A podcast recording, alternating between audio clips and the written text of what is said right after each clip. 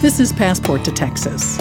Texas Parks and Wildlife has been investigating renewable energy purchase options. Through the State Energy Conservation Office, there is a, a group pulling together government entities to do a bulk purchase of renewable energy. Andy Chamberlain is the Sustainability Program Manager at Texas Parks and Wildlife. It's really amazing. Our energy market in Texas has, with all of the wind that's being produced, uh, has really brought the cost down for renewable energy.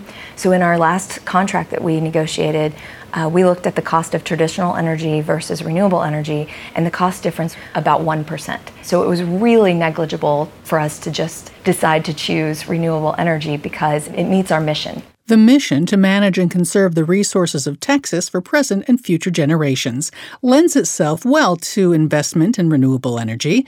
It makes a lot of sense for us to do that.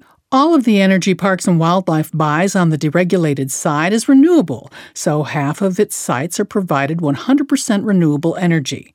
The bulk energy purchase contract will have a term of between 10 and 15 years. That helps us not only support renewable energy, but it also helps us lock in a rate. And that's really nice for parks to be able to budget. Consistency is really important when you're planning a park. For Texas Parks and Wildlife, I'm Cecilia Nasti.